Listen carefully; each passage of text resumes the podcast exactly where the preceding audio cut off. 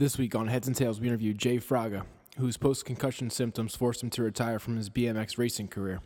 Jay has been struggling with post concussion symptoms for years and was inspired to create the Knockout Project, which is a blog dedicated to raising concussion awareness and serves as a community of healing for athletes suffering from post concussion symptoms.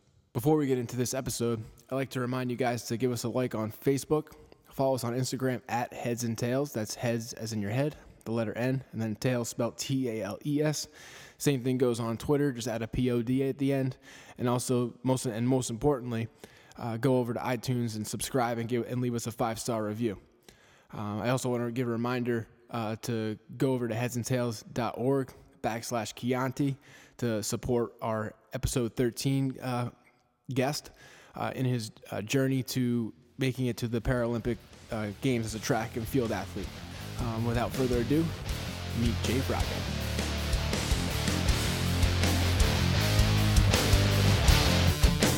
This is Kevin Saum. You're listening to the Heads and Tails podcast. We share stories of perseverance and inspiration in sports and in life.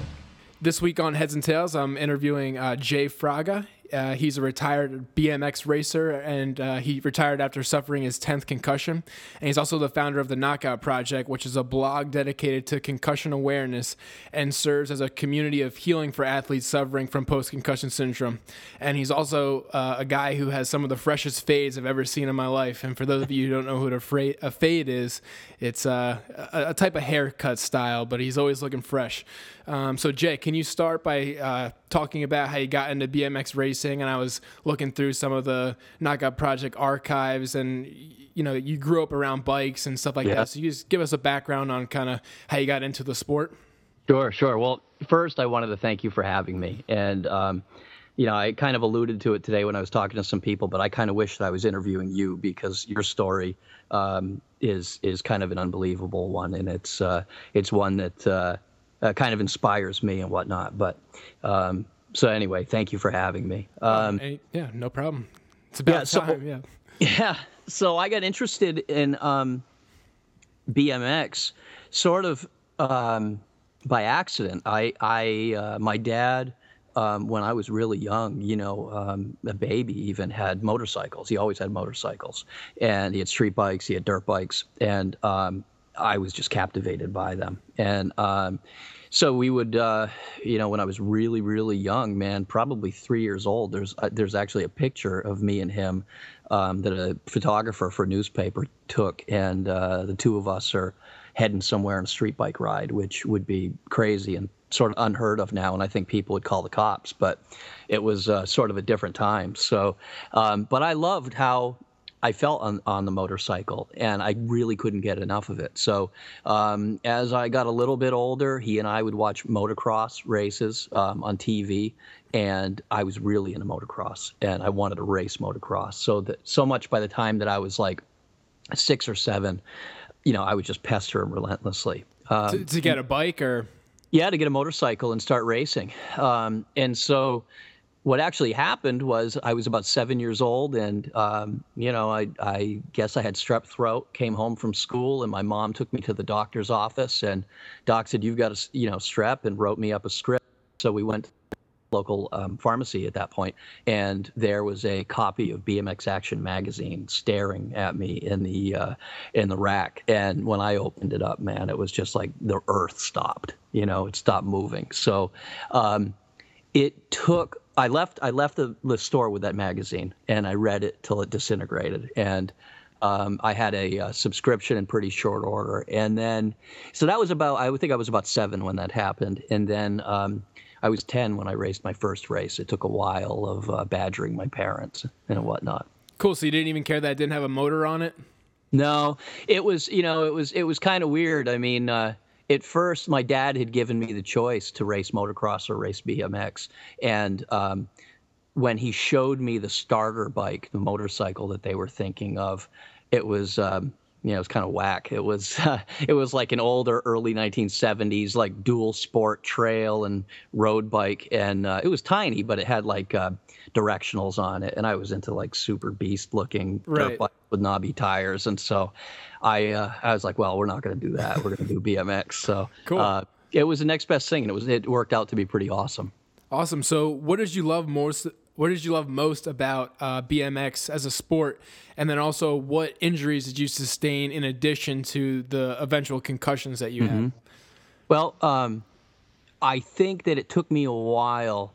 I got my ass kicked for a while in it, and like and competitively, it, like yeah, competitively. Okay. So, um, and I really didn't like that. Uh, it took me, man, it probably took me a couple of months to win like my first trophy even uh, and what they usually do is you've got an eight man gate that's full of riders and they trophy to third or something like that. And it, and it took me that much time to trophy finally which was like a big accomplishment.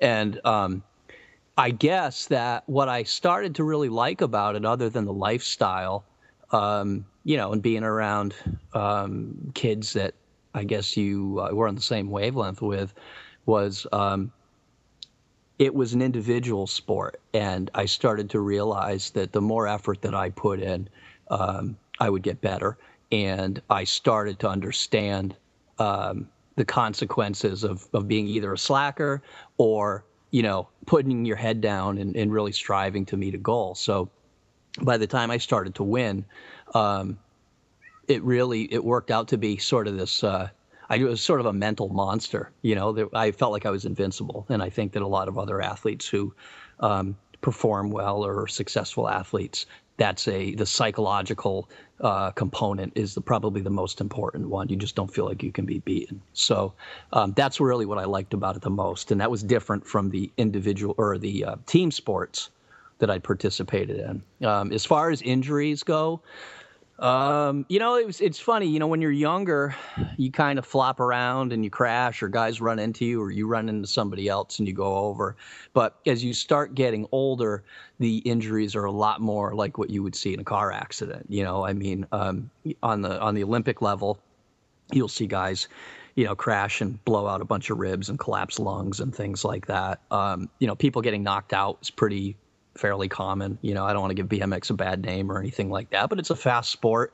And with the advent of track design and stuff, um, paved turns and things like that have come out. The jumps have gotten bigger and things like that. So you get busted up pretty good. So I've had, um, you know, a lot of broken fingers and things like that. I mean, a lot of really intense bruises and stuff where you just can't even walk. You're just like, you know, your legs black or uh, that kind of thing. I've uh, I've broken probably more ribs than anything else uh, which is not super awesome. That's probably the worst feeling in the world.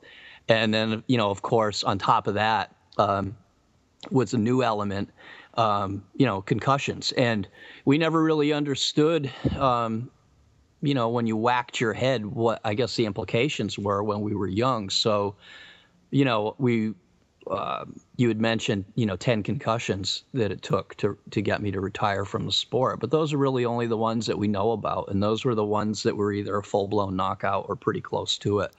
And in talking uh, and learning uh, with doctors, um, I kind of started to realize that I had no idea how many I really had and that I couldn't count how many times I'd hit my head hard enough to see stars or a flash, um, which we now know is you know sort of no bueno. That's that's potassium streaming out of brain neurons, and sort of it signals the beginning of that whole metabolic cascade of concussion. So the actual amount of concussions that I have is probably way high. You know, high yeah, double. I think I'm at least at like 20. I guarantee I now, yeah. Yeah, you know, what's scary is too that I've got buddies. Um, you know, Donnie Robinson um, is on the board of directors of the Knockout Project along with us, and um, he won bronze in 2008 in Beijing for Team USA. And Donnie would be the first one to tell you that he's probably sitting around 30. And wow. that's verified, mer- medically verified. So when we start to talk about how many other times we've been hit, that, that number is pretty big, man. It's pretty spooky. Right. Um, did didn't in one of your articles on the Knockout Project did that you said that you had two broken legs at one point? Yeah, yeah. So I mean, um, and you can you said that you'd rather have the two broken legs than the post concussion syndrome. I thought that yeah. was uh, a pretty novel statement. And it's pretty yeah, pretty, that? Pretty apropos. Well, so so this sort of dovetails with the whole mission of. Um, um, you know, of heads and tails, which is which is kind of getting through adversity. Um, when I was 19, uh, I was in a car accident and we were hit in the middle of an intersection by um, by somebody that was going like 70 miles an hour. Oh, and wow. uh, yeah, and she T-boned us. And I was on the passenger side. Um, buddy was sitting in front of me, and another buddy was driving. And um, you know, we we absolutely got smoked. The uh, the passenger side door was touching the steering wheel, and we got rolled Whoa. times. Yeah. So uh, I ended up getting cut out of the car with the jaws of life, which was not too super awesome. Um, that was one of my concussions, and that was probably the first one that I ever was really out for a long time. I was out for about a half an hour. Um, and so when I woke up, they cut me out of the car. Um, I had two broken legs. My femur, my right femur, was really badly broken, and my left, um, the lower leg, the tib fib, was was pretty screwed up as well. So I spent actually spent a lot of time in a wheelchair, and then I had to learn how to walk again. And this was uh, during when you already had been uh, racing BMX. Yeah, I started racing so when I was 10, and then um, it, towards the end of high school, I started kind of fizzling out. I, you know, we call it fumes, perfumes and car fumes. You know, it was like uh, cars and girls took over, and um, and so I went away to college, and, and when I was back for a break, um, this thing happened, and so it sort of derailed everything that I had going on at that point. I was 19, going on 20, and you Do know, you remember how it felt during that time, like knowing that you were struggling and trying to walk again? And I'm sure you wanted to be out there riding too. Yeah, it, well, it was terrible. I wanted to be doing anything, you know. I mean, it, it you went from being a um, an able-bodied teenager who really had no concerns other than himself uh, to you know rolling through the mall in a wheelchair after a couple of months, and you know you'd see a girl that maybe you would have tried to say something to. Um, you know, before that happened, and people would look at you and then look away, and it really gave you sort of a um, distinct impression of what um, what a lot of people who have handicaps go through in this country, and it, and it really was demoralizing. And it was the up until the you know the post concussion syndrome, it was the worst thing that I'd ever gone through by far. Um, and you know it was it was tough, but I think that it also um, it gave me uh, the knowledge and the early understanding that something that's so horrendous um, can still get better, you know. And so it was a lot of hard work. I worked at it. I had a, um, a physical therapist that, uh, no lie, was a Marine drill instructor at one point, and this was like maybe the worst guy to teach you how to walk again because he was just such a hard ass. No patience with you. Yeah. No, no, and he didn't care if you know if it hurt. You know, they had to break adhesions in your in your knees and legs and stuff like that. Um, so that accident, um, I didn't race again until I was in my late twenties. I wasn't able to climb on a bike. I wasn't able to really even pedal a bike, and so so my late twenties until my late thirties, I raced. You know, with a left leg that was a half an inch shorter than my right leg, and I did it. You know, with uh, you know suspect wheels but but i still did it and i was still fairly successful at it um, so that was that was pretty cool Wow. Um, that's awesome. Can you talk about um, kind of like the culture of BMX and the culture of toughness? And, and we kind of touched on this before about like the athlete's mindset about, you know, constantly pushing yourself and pushing the limits and being mentally tough and kind of what that uh, culture is like in BMX and also how that influenced your decision to, you know, ride with concussions and then kind of take us through, you know, your concussions through your BMX career. yeah sure um, bmx has uh, the riders who stick with it tend to be pretty tough nosed so and i'm talking guys and girls. Um, they're tough.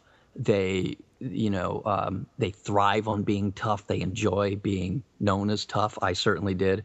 Um, and if i raced hurt you know talking about bones and things like that um, you know or bruises or banged up or whatever um, i generally took pride in the fact that you know, if somebody said, "Oh my God, I can't believe that dude got up after that crash," you know, and went and finished, you know, I mean, even if you, even if the, you know, the uh, EMTs wanted to walk you off the track, you would always try to ride off, you know. Oh, okay, gotcha. Yeah, and you'd give a little, th- you know, and everybody would kind of start clapping, and and uh, you know, you'd give them a thumb, you know, thumbs up or a you know fist pump or something like that.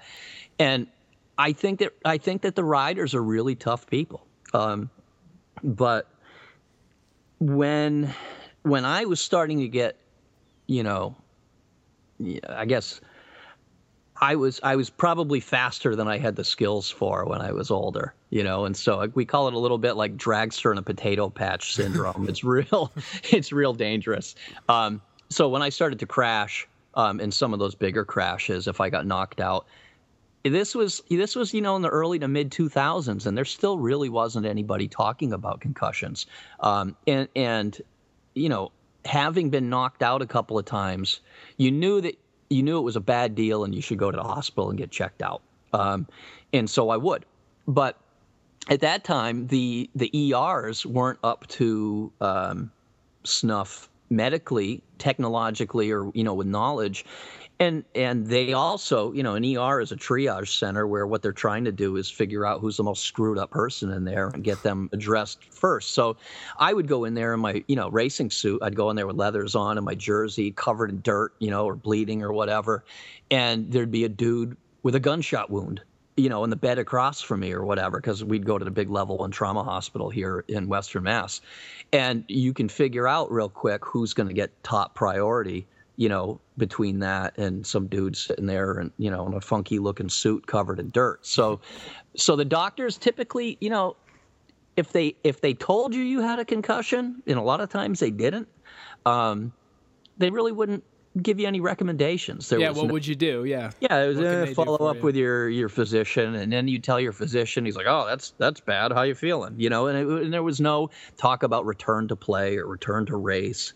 Um, and so that was one of the things that as I started getting these things, and you always kind of knew when you had one. Um, I I described this weird sensation. It almost felt like, um, it almost felt like uh, I don't know if you've ever grabbed like a electric fence on a farm or something, but it's a really low level current and it's just sort of a trickle. But it always felt like this odd like electrical feeling in my head. Um, it was almost like. Uh, uh, it, it's just very hard to describe, but but it was like I knew it. Yeah, you could tell. You know something's wrong, right? You know something's up. Yeah, it was like the hair would stand on end on your on the back of your neck, the back of your head, and you just felt this odd sensation. So, um, I just, you know, going along, I guess I got um, towards the end. I, I, I had a big one on the bike, um, which was my eighth, and that was the one that actually retired me. Um, but oh, okay. it, not the one that that um, screwed me up the worst. Actually, that eighth one was a bad one, and, and I was knocked out for not very long, probably 10 seconds. But when everybody came out, you know, I had EMTs out there, and I had um, one of the guys that raced for me was actually in my moto, and he was a um, he was a, a, lieutenant on um, one of the local big fire squads. So he came out, um, and man, I couldn't talk. I was slurring my words. Um, the back of my left eye was burning. I mean, and it was like burning like somebody poured gas on it and lit it on fire. And so that now we know was like the double hit, the brain going off the optic nerve. Right. Uh, and then um, I just, I would just was out of it. You know, it was like this was a track that I started racing on, you know, when I was 10 years old and I knew it like the back of my hand, but I couldn't figure out how to get off it. I didn't know where I was on it. I didn't know what happened. I kept repeating myself. So um, that was the one that finished me off in bikes, and and that effect, um, it probably took me a good three or four weeks to stop feeling lousy from that one, and then uh, maybe six months after that, eight months after that, I bumped heads with my three year old, and and that was like hell on earth, man. Everything went black, and that was the beginning of the, sort of the post concussion syndrome nightmare. Um, and and so it was a really inconsequential hit, but it was in the same spot that I drilled the back of my head. Um, right, didn't take much after all. No, no, and really, and really, that's the thing with concussions. When we talk about repetitive injury, um, you're you're in effect ripping the scab off an old wound. Um, and so that one I had on the bike was serious. There was no question about it. But I wonder where I'd be right now if I never bumped my head and if, uh, you know, afterwards, and it had been, I don't know, a year or two before I, you know, lightly tapped myself. I wonder if I'd be in this boat. Yeah, I'm I'm with you. I, am in the you know the same position with my head injury, obviously, because the severity of mine was because of one that I had, you know, the week before. Yeah. And Yep. even talking about like ripping a scab off, they said that I had a bleed from the concussion the week before that was in the process of healing. And then when I played again, it, you know, obviously Yeah. started bleeding again. Well, you know, and one thing I was going to mention about that, you know, I mean, for the people who do know your story, I think I think that this is important to point out, and then it's super important for the people who don't know your story. Um, you are obviously the only guy that I know who lived after having second impact syndrome um, and didn't have massive debilitating um, uh, handicaps afterwards, you know, whether they were cognitive or or whatnot, you know, and so we've never really seen a guy like you um, come out of this in the way that you have, and so I think that.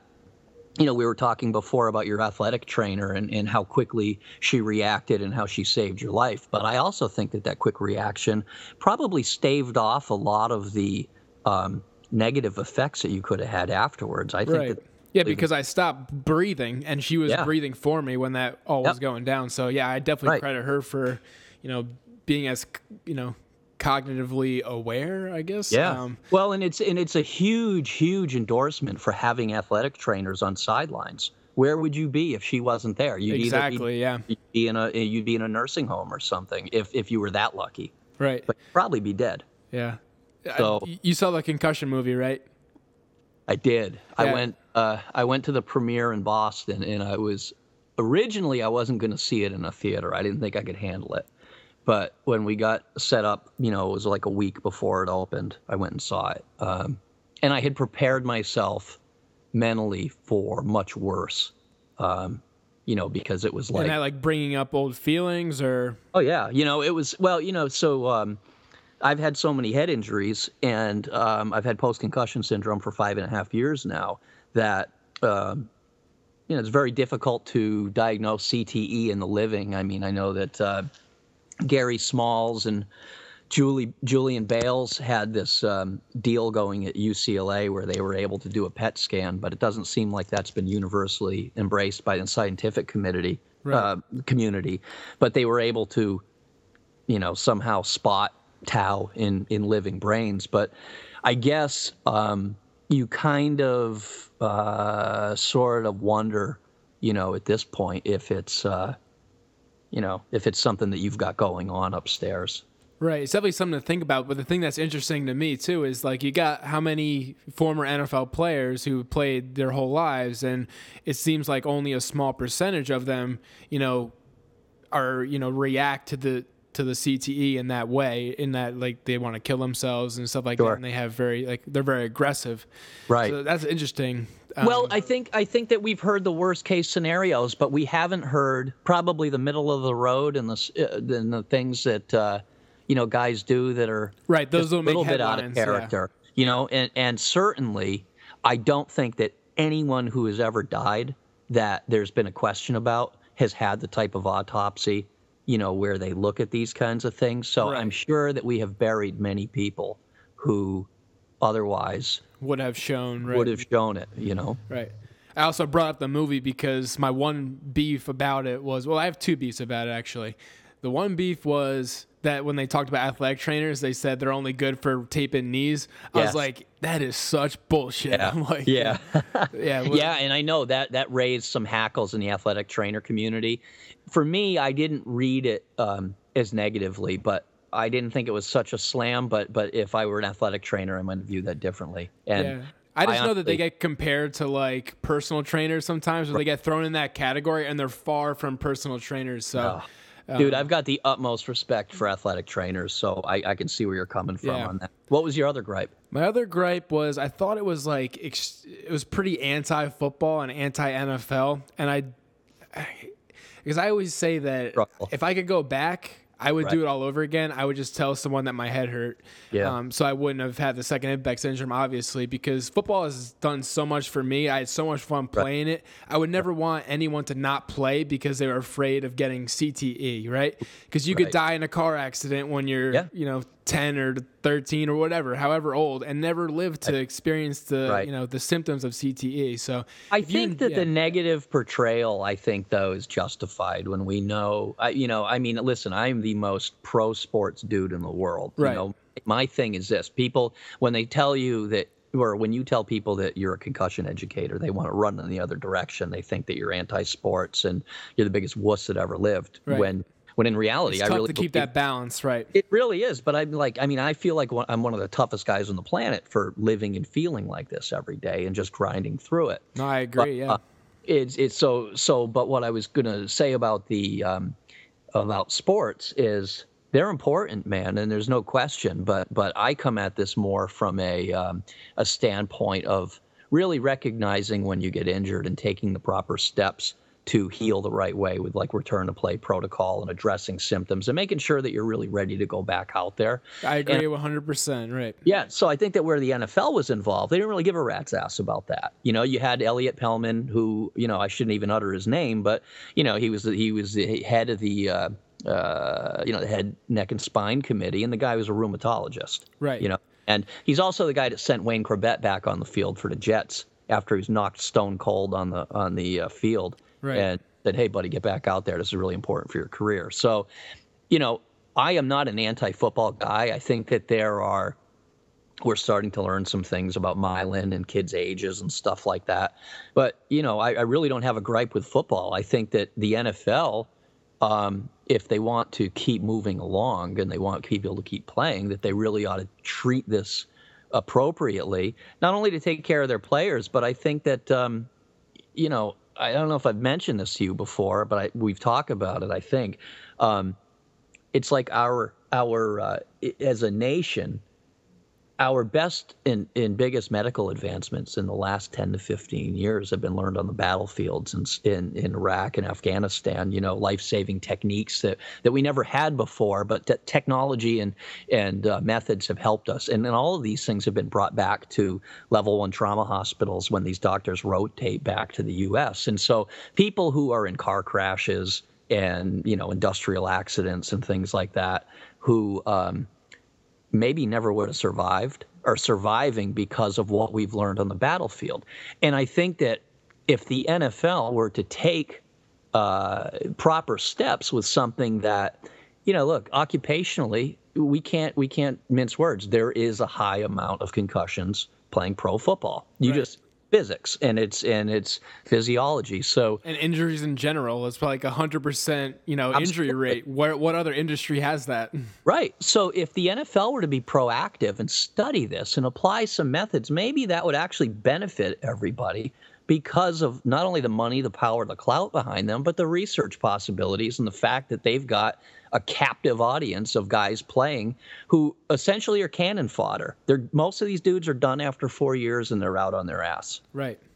So that's that's kind of my deal with the NFL. I'm, you know, I love to watch it every weekend, and and it's my greatest sort of crisis of conscience. But I know a bunch of former players now, and and it chaps my ass how they were treated. No, I, I agree 100%. I'm still watching the Packers every weekend, uh, even though they struggled really bad last weekend. Well, I'm a Patriots guy, so everybody's going to hate me that's not from New England. yeah. Well, I'm, I'm in the facility right now recording um, with all the New York Jets doctors, so they were Right. they were happy. Um, uh, can we backtrack a little bit about the athlete's mindset, um, about like pushing through injuries and stuff like that? Do you think that there's any way to kind of overcome that obstacle or to change that mentality? Nope. Yeah, I don't. it- I don't. it's such a tough thing because if I put myself back in my 17 year old shoes, I think I would have a really hard time Mm-hmm. making, you know, that decision to say, you know what, coach, I'm not going to play. You know, I, I just don't see myself doing it. well, this is where I think this is where, as people who've been hurt and who understand sort of uh, what there is to lose, this is where we can guide the discussion. People want to excel. There's no doubt about it. Everybody, you know, most people that are living want to excel, whether that's with their job, whether that's, you know, in athletics or whatever, and to and to try to tell, you know, put a throttle on people and try to pull it back. I don't think it's going to happen. So I don't think that with a real competitive athlete that you're ever going to be able to get them to um, tone it down, you know. And I also think that due to the nature of the injury, um, you know, they don't even know sometimes when they're hurt. And and I think that you know, like a, a prime example is, you know, I was I was racing once and ate it and kind of woke up on my back and I was surrounded by EMTs and um, I started to get up and I could actually hear myself telling the EMTs that I was fine as I was kind of coming to. Uh-huh. You know, and, and I'm thinking to myself, why the hell am I saying that I'm fine? You know, Do I look fine? Right. And and it was weird, but it was like I was on autopilot. So, you know, there's a saying that in the concussion community that um, trusting a concussed athlete, um, you know, to tell you that they're fine is like tr- uh, trusting a drunk driver, you know, that they can go back out and drive. Right. Yeah. So it's it's it's that's why we need you know um, athletic trainers. That's why we need people who understand injuries, good EMTs or whatever. Right. Uh, you know, on the sidelines. Yeah, and even a couple uh, weeks ago, I interviewed um, a chiropractic neurologist. Yeah. Or I, did I say hire? I meant interviewed. Um, I think you did interviewed, but Okay, either way. Um, the old mushy concussion brain. I can't remember what I said. I'm right there with. yeah. Um, but he was saying that when people have concussions, from like a proprioception standpoint of like how your body moves, you're also more susceptible to injuring yourself. So- you know, not just your brain. You know, other y- your limbs because you don't you're not as in control of your body. And it's Yeah. the same thing like when you're drunk. If you're drunk driving, not only are you you know endangering other people's lives, but you're also gonna hurt yourself too. Yeah. Well, hey, a case in point, and and, and this is sort of uh, this dovetails both both things. Um, my vestibular uh, situation, you know, is kind of rough. I had to go to vestibular therapy, and that and that vestibular deals with your balance and it deals with your perception of where you are in space. So you reach out to grab something off a shelf, you know that you only need to move your hand such a distance to grab it. But when your vestibular system's whacked out, you'll find yourself doing things like walking into door frames. Um, you know, shoulder blocking door frames, Right, bumping your yeah, same kind of stuff. thing, yeah. Right. You know, but um, you know, to give you another example, um, if I were ever pulled over and they suspect, you know, suspected that I had been drinking, I could not take a field sobriety test because I physically can't balance well enough at this point.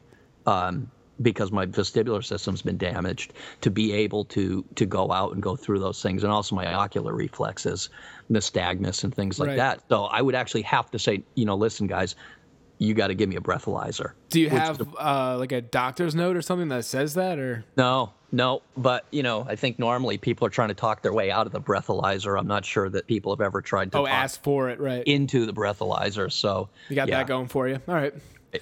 Um, okay. Let's talk about. Um, so you created Agro Bikes. That's a racing team. Yeah, I start. Well, it was actually we started it as a bike shop. I started it with um, um, a business partner, and he was interested in bikes. He rode more sort of like ramps and freestyle and stuff like that, you know, parks. Um, and in pretty short order, we saw that we had sort of two different objectives. You know, he was he was really a money guy, and you know, I like money too, but I was more into uh, coaching our team. Who, you know, initially I started the team is sort of an advertising vehicle. And the team started out pretty small. It started out here in New England. You know, we had like three or four or five people the first year, and it actually blew up. Um, so, you know, we had the shop going, we had a mail order, uh, we had a, uh trackside vending rig, big trailer, you know, with a concession window and all kinds of stuff. And, um, and we did pretty well, you know, financially, but most of it we dumped back into, you know, I bought my business partner out after the first year or year and a half, and most of it I dumped back into into my riders. Um, and and I think that, you know, at one point we had 50 here in the U.S. race, racing for us all over the country, um, and then over in Europe, um, I had another uh, team manager, guy named Stu Dixon, running it for me over there, and then I had I don't know like five or six riders in uh, in England. So it, it you know grew to be worldwide, and it was it was kind of neat. And we had some riders who started out um, you know locally and um, were virtually unknown, and they ended up going on to be you know um, you know top five, top ten national people. So we've had uh, world champions on the team and national champions, and it's pretty cool. Cool. Um, so n- now you're n- are you not a part of that anymore? N- no. Um, so in 2010, Uh, that was my last concussion on the bike. I kept the business open for two more years, but you know we had like the exclusive vending deal at, at the races in this area, and um, it was really hard for me to be next to the track because I couldn't get out on it. That's know? what I was so, trying to get get to next. Was yeah. you know what what were some of the emotion that you felt when you couldn't play anymore or play or, or ride? I mean, and you know, and how'd you kind of get through that? And you said that you removed yourself from it because it was yeah. hard being in front of your face. And when I was at Rutgers as a I was a student manager for the football team, and I was like, I would ask myself that I'm like, is mm-hmm. this helping me because I'm around it, or is it suck because I have this right. in my face every single day? I think that there's an illusion that that you have to stay involved somehow in the sport that you loved, and I don't think that's necessarily true. Um, so I would be there at the races. Look, and I felt terrible. I mean, because I had you know I had post concussion syndrome. I was dizzy. I was nauseous. I was barfing. Um, you know, but I had a I had a uh, obligation to to you know the track and to the people that were there to still be there. But you know, it was like being there was terrible because it was like being around the thing you loved. I mean, I guess it's sort of like have you know an ex girlfriend that you. I was knew, just gonna say know, that. Yeah. yeah, it was like t- you know you were you both were no good for each other, but you still and, and you weren't together anymore, but you still saw each other constantly. Right. And yeah, that would suck. Yeah. Oh man, I just can't handle this. So, right. um, you know, so I, I I felt like I owed it to my team to kind of keep things going, but then I just I got to the point where I couldn't stomach it anymore, and and so I shut that down in 2012, and my English guys um, raced for me right up until last year, and then uh, and then another factory, uh, you know, by bike a factory picked them up, and so they're all sort of running over there still with, under that. All right. Um, what was your like lowest moments um, during that time of when you were you know still kind of around the sport but you know feeling bad for yourself and not wanting to be you know around it anymore and how did you kind of get through that was there anything that helped you get through those those low points and like what advice would you give to someone in I mean even yourself like mm-hmm. back at that time or someone who's in a similar position? Yeah.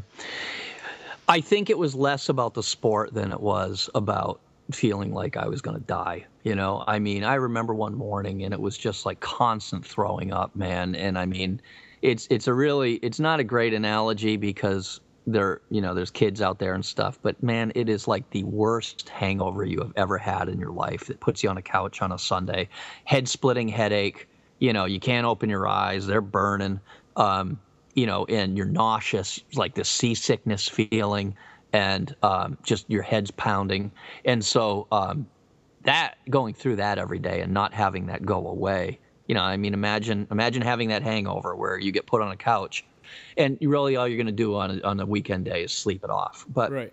you wake up the next day and it's gone. It's not gone. It's still there. And you know you've got to go to work. You've got to do all these things. You've got responsibilities. You've got a wife. You've got kids. And and it's like, how am I even going to get through the next six minutes of my life, let alone the next day?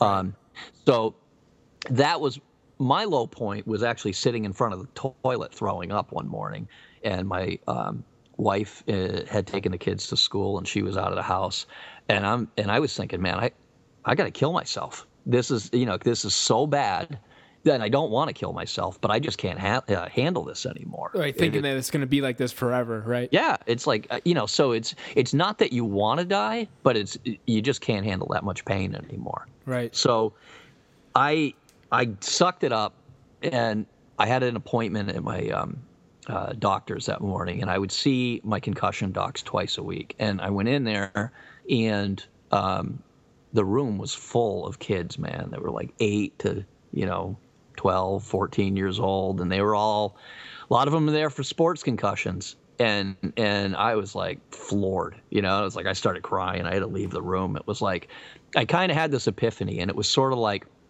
um, if me you know, this guy who has the benefit of life experience. And, you know, I had been in this accident that I prevailed through. I learned how to walk again.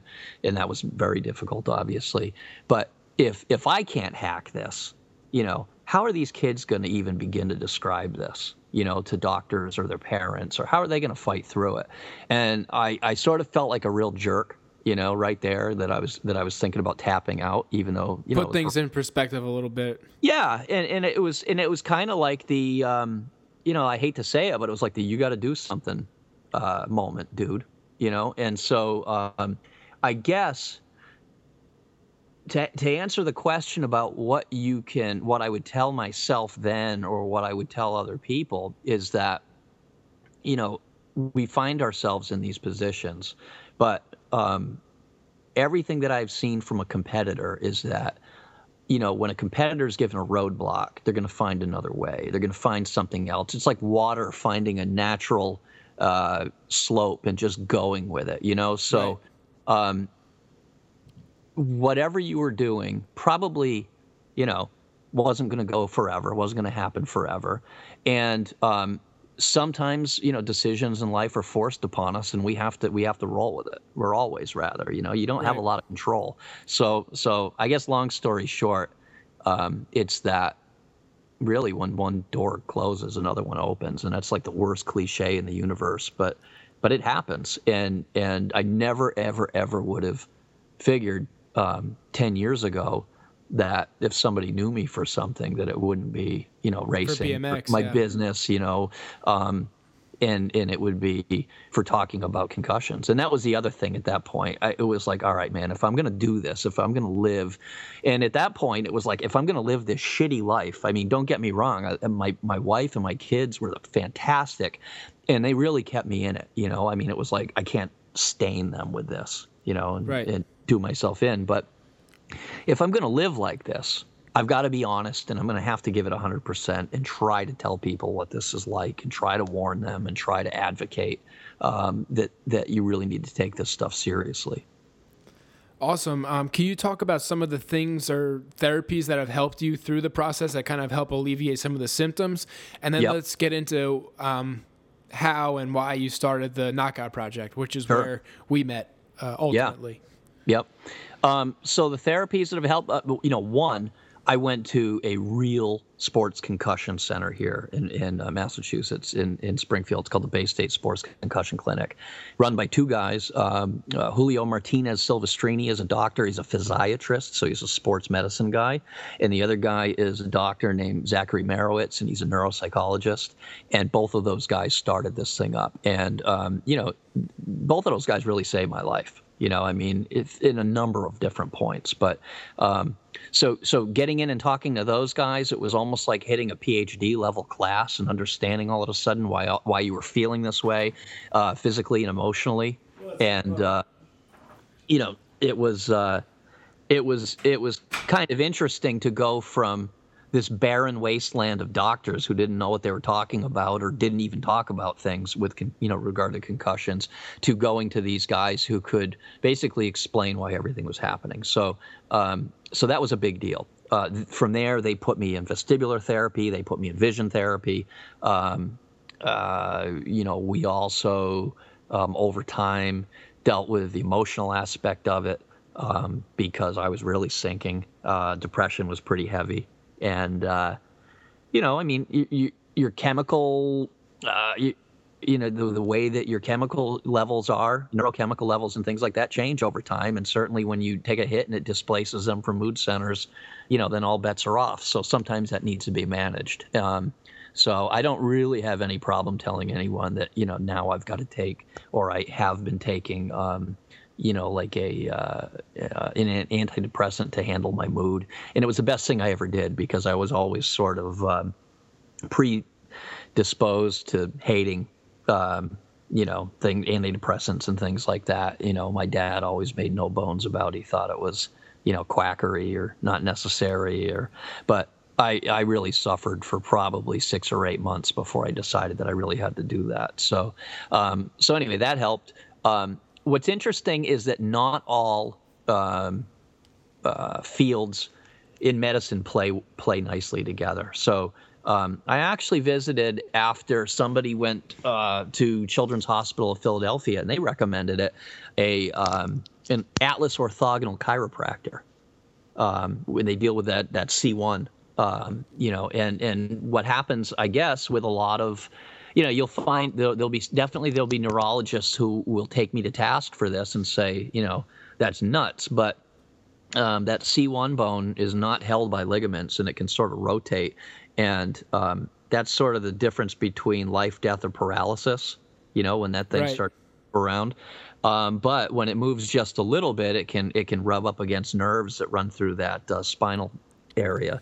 And so um, I went and visited this guy, and he said, "Hey, man, you know," he goes, "Look, I don't think this is going to handle and take care of all your problems." He goes, "But it may fix some of them, and it may help you a little bit." And at that point, that was all I was looking for was to get a little bit of relief. I didn't think there was going to be any 40-yard bombs for a touchdown to make a, you know, I, I knew it was going to be a game of inches.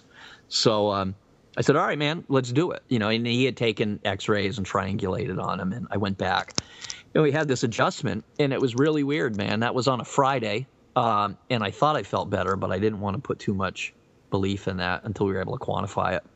And then I had vestibular therapy set up either the following Monday or following Tuesday, and so we went through it. And and um, on the beginning of the week, I had these graded assessments. They would they would measure my balance and you know my vestibular air you know the area, and they would um, they put a grade to it. And so, long story short, I did feel better at that point. It had knocked some of the um, the nausea and the balance issues off. Um, and I went in and uh, we did all these things, and they said, "No, this can't be right," and they made me do it all over again. And um, and I said, "This is probably," because they came up with the same results. And I said, "This is probably a good time for me to tell you that I went and saw this Atlas orthogonal guy." And nobody in the room knew what, that was. What, what you're talking about? That, Yeah, like what? Alicia went to see one of those guys too, right? Yeah, she saw a guy that's pretty famous and well known in um, New Jersey, and I saw a guy in Western Massachusetts, and and I, I feel bad I can't remember his name, but he really did help me out. Um, and so, but it was interesting because my doctors and all these PTs were like, I have no idea what that is, you know, but we just saw it because I I was there twice, you know, twice a week, every week doing doing my stuff, and so um, there's no doubt that that vastly improved. Uh, it didn't cure, but it vastly improved Improved, where I was at. The other thing was um, acupuncture. Um, I had that suggested to me by um, uh, the dad of a lifelong friend um, that I grew up with, and the dad had read my story or heard about my story, and he actually bought me a whole round of acupuncture therapy without me knowing. He went in and he paid for it. And oh, so- really believed in it then, I guess. Yeah. Yep. And I went in and I was kind of like, man, you know, again, like I don't know if this is bogus, but but um, I, I learned that a it was super relaxing and b it really did wipe out my nausea. And I sit there and I struggle because I know that some of the medical community thinks again that um, you know uh, acupuncture's you know, bogus. But this guy, um, he's on the staff at a big local hospital as an alternative pain medicine guy. He's got his own practice. He was like a two-time um, U.S. acupuncturist of the year, and it really did, after about two weeks, knock my nausea out, which had been horrendous and unbearable and constant to that point. Nice. Yeah. Um, all right, those are some good tips who, for people who might be uh, suffering from post concussion syndrome. That they could try some of those options out. Yeah. Um, all right, now let's talk about how you started the Knockout Project and what the inspiration behind all that was.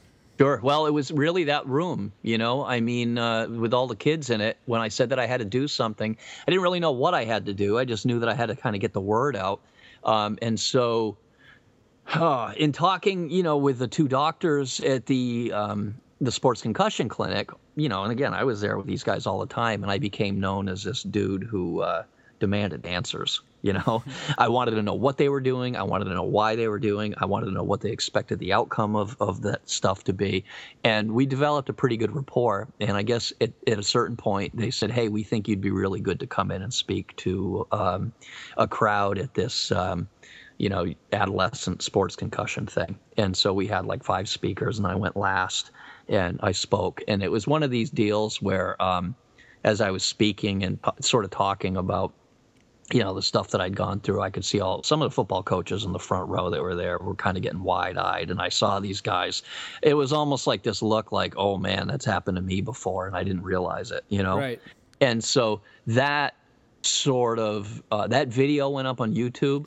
Yeah, I'm going to link that up in the show notes so people listening to this can go back and, and check Yeah. that video out. there's a better quality audio one on Vimeo. Um, Vimeo? that- Okay. yeah, but the, but you know it went up on YouTube and um, the audio was a little funky, but all of a sudden I started hearing from people, and I was like, wow, you know, and and it was like the fellowship of the miserable kind of came out of the woodwork, which was a little bit intense when when you're not feeling so good yourself and you've got people leaning on you um, in those kinds of numbers to that extent.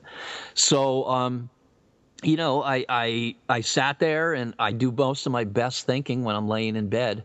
And at that point, I was doing a hell of a lot of it. I mean, I was still working full time somehow. I don't know. And um, you know, I when I got home, I'd go to sleep right away when I got home, and I'd sleep all through the weekends.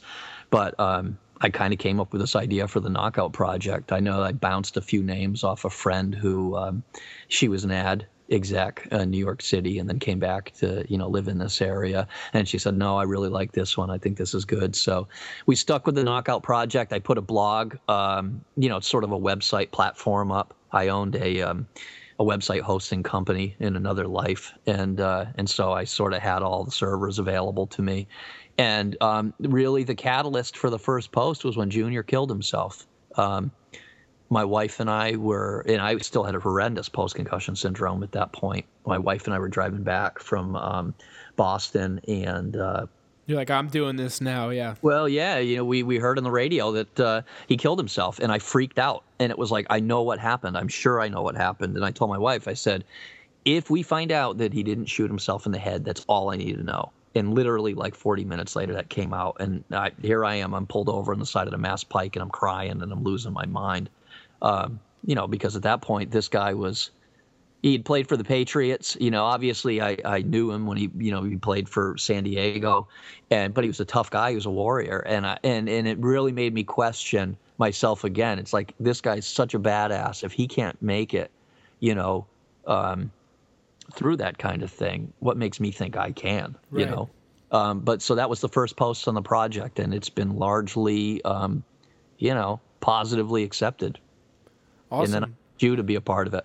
Yeah, uh, yeah. You you contacted me around that time too, and I shared my story, and yeah, yeah, it's a, a great you know platform which, for sure. So what which, would you by say? the way, your your um uh the value of athletic trainers post is still historically the number one post on that website, and still gets all kinds of hits from colleges that uh, you know you can tell that they parse your work through classes and things like that. So cool. Um, yeah, it's really well. I'll post that up in the show notes too.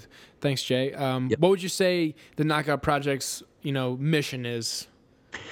It's really to educate people about the severity of concussions, you know, and I think that um, I think we're still figuring out our mission. You know, I mean, it, the neat thing about about running something that you created is that you can sort of change it at will, or you can adapt to a need here or there that you didn't see when you first started it. So, um, I think that the sky's the limit. I mean, we're still, you know, I still talk to all kinds of people. I talk to, you know, pro athletes. We'll get emails from, you know, um, NFL players' wives every now and then, or players themselves. But I mean, we hear from everybody under the sun, whether it's a regular, you know, person that fell in their driveway or you know um, you know whether it's a professional wrestler it's really interesting and it's and it's shown me that um, you know concussion care is just so lacking in this country and it's starting to catch up but but I think that we need to apply the principles from sports concussions so that we can treat people who are injured in accidents um, that sort of thing. And one of the one of the glaring holes that I've noticed is that um, people who get hurt and are on workman's comp sort of have a really tough road to hoe when it comes to post concussion syndrome and dealing with that stuff. They almost always get saddled with a doctor who doesn't know what they're talking about or doesn't care what they're talking about. And, and those are some of the most miserable people that I've run into yet. So that's a real problem. And I think that that's something eventually I might like to try to help tackle. Cool. Um, so you said a lot you get a ton of people reaching out to you asking you questions and stuff. So what's been the most eye-opening experience or message that you've gotten from someone that maybe was like a realization of like all right this is why you know um, i started this project or something like that? You don't have to name names but just no. give an example. Um well it's it's it's extremely um um rewarding you know you feel happy when somebody thanks you profusely because you were able to put them you know point them in the right direction as far as you know looking for doctors um, that sort of thing. But i think that the most eye-opening experience really has been the amount of people that um, you know i've heard from that are sort of on their last rope. You know i mean they're it's it's crazy, you know. I mean, you'll be out at dinner or something, and a message comes through, and it's somebody who's thinking about ending their life because they can't see past the next twenty minutes. So does that scare you and freak you out, or like what do you do when when you get a message like that? I respond right away, man, and it's and it's a little bit of a weird deal because you know now there you're involved in this thing where you can't afford to just hide out, um, you know, if you've had too much. So there are times when I'll disappear, you know, off social media for a while, and I'll take kind of a mental breather. But I'll always answer messages.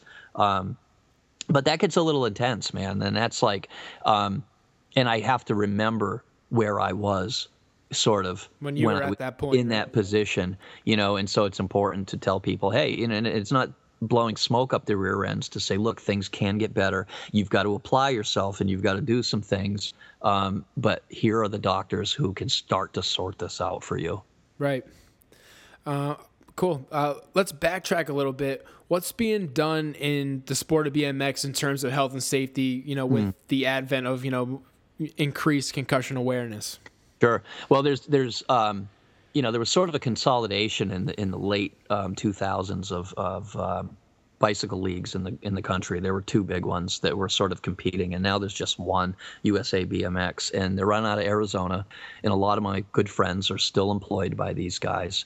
Uh, and in the last couple of years, they've come up with a um, you know a concrete concussion policy that has to deal with you know, if you get injured in a race, you can't just come right back. There is a return to race protocol that does involve you seeing doctors and, and having some sort of a release, but um, that's only for national races. And so um, it's a huge step. It's an important step, but I would like to see, you know, at some point that policy get circulated in the rule book so that everybody you know who gets a rule book can can eye it and be aware of it and it doesn't get sprung on them at a you know at a national race that they travel 1200 miles to that guess what your weekend's over and, and that way they don't have p- parents freaking out on them which is kind of tough anyway sometimes you do um, yeah. but can't get away from that no and, and and you know i mean i've been instrumental i think in a little bit in opening some eyes there but really um, having Donny, Donny's been a friend of mine for a long time. Um, you know, and it's tough to,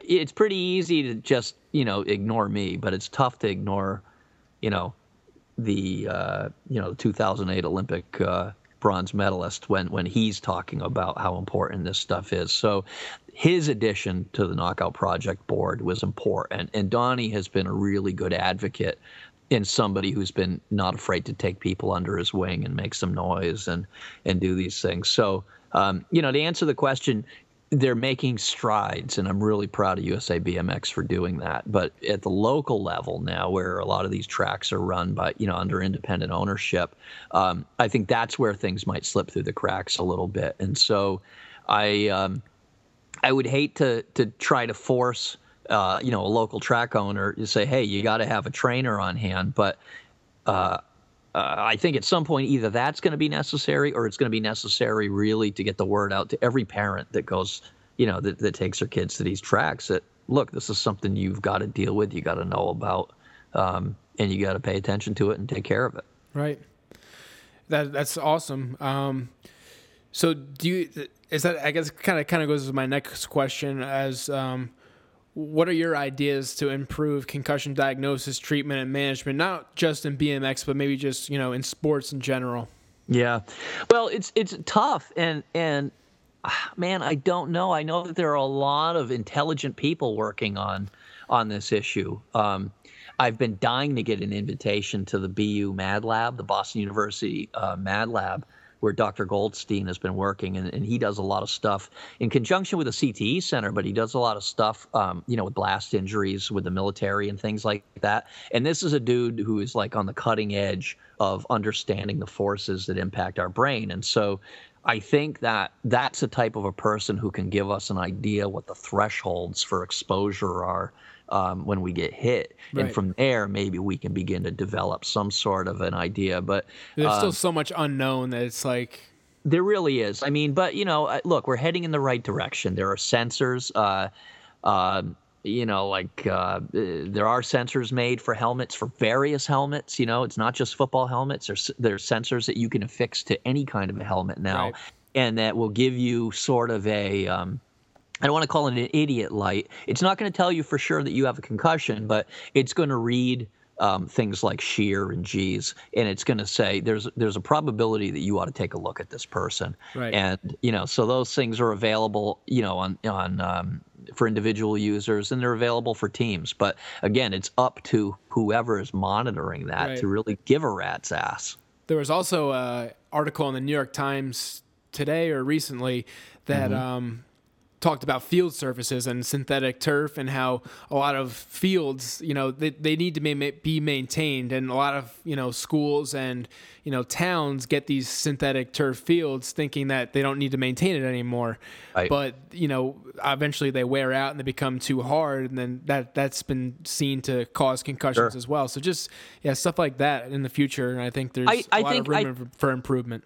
I think so, and I think that you know, uh, I think that there's a lot of things to work on, but I think that people have been falling since the beginning of time, and I think they're going to fall until the end of time, and it doesn't Right. matter how they're going to do it. So it's it's really about you know realizing you know a that somebody's hurt or, or compromised, and then b taking care of it, and and again you know going back to the beginning, I think that um, the knowledge now that you know if you get hit and you see stars uh, that's an indication right there. That's something that people need to kind of take care of, and it's, uh, uh, you know, it's it's it's it's difficult, but we're moving sort of slowly Right. in direction. Um, all right. So you're also a father of two.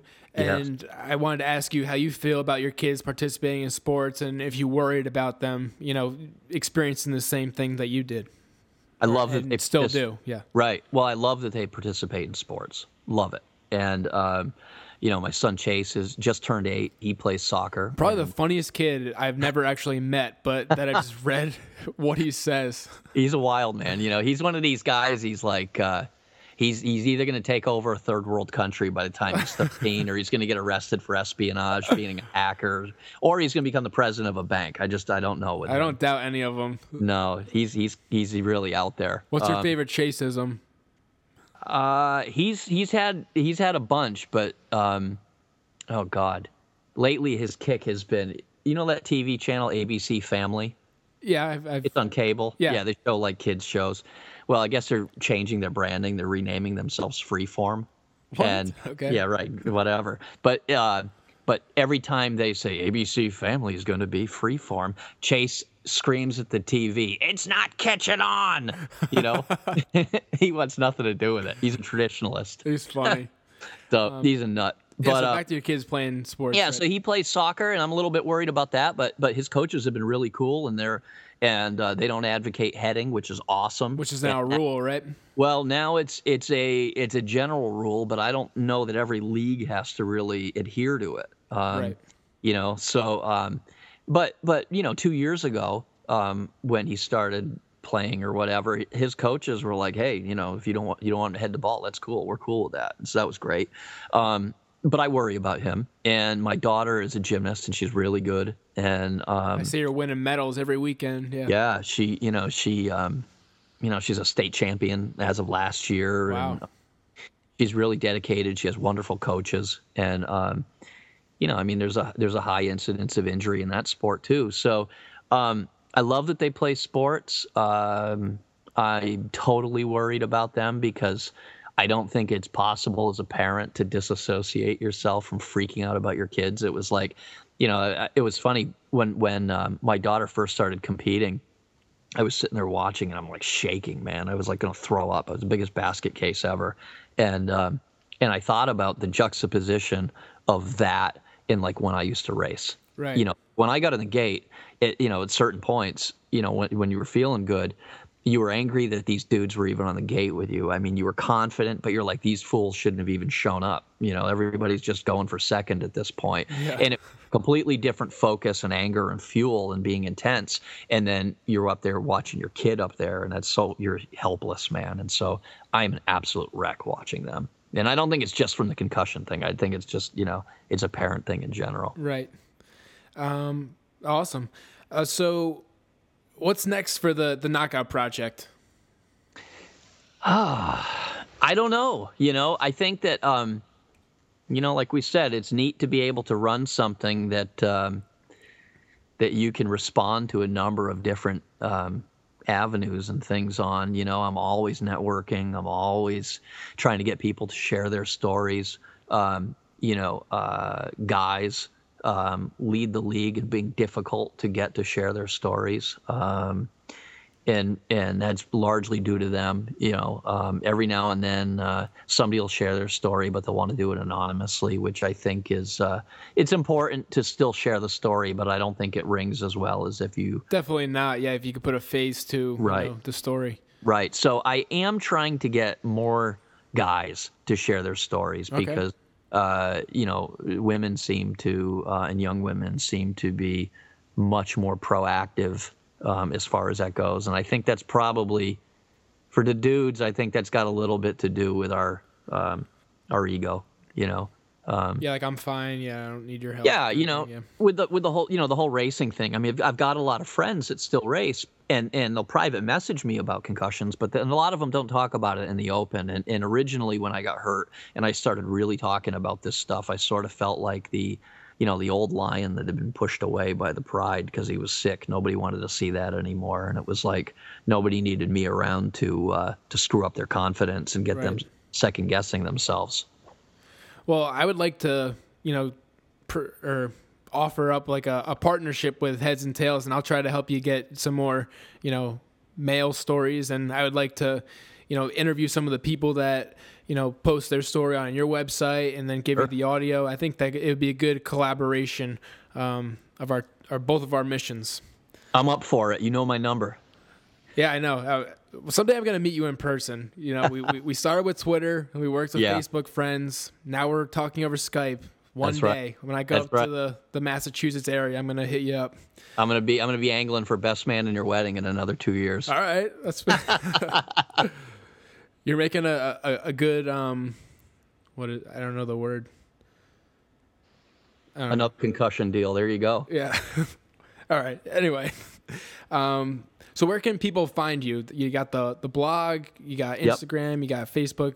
Um, yeah, my Instagram's really not. That's just my own thing, you know. I mean, it's like I'm so saturated on social media that Instagram I just kind of do my own thing on, and I try not to be super concussion dude on Instagram. Okay. Um, you can you can get me. Uh, well, you can get the website at www.theknockoutproject.org.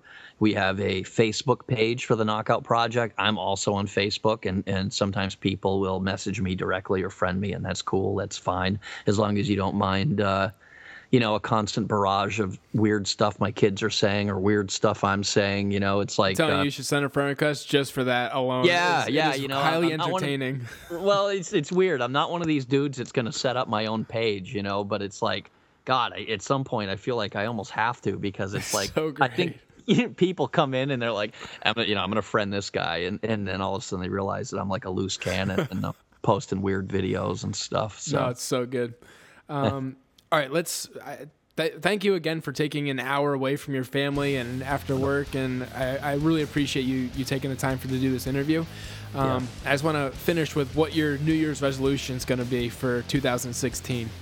I don't believe in New Year's resolutions. I and, think and that if that? Uh, I think that if something is important enough to implement, you should do it right away and not wait till a new year. That's so, a valid argument. Yeah, yeah, that's my thing. So, uh, so you know, strive every day, but don't don't wait for one one to come around. Right. It's a good excuse to get something going, but that's right. Or to be lazy. Maybe just say, hey, I don't have anything planned for the next year. I'm just going to kick back. Chill out. Right. All right, Jay. Thank you so much. Uh, no sweat. I appreciate it too. All right. Talk to you soon. Later.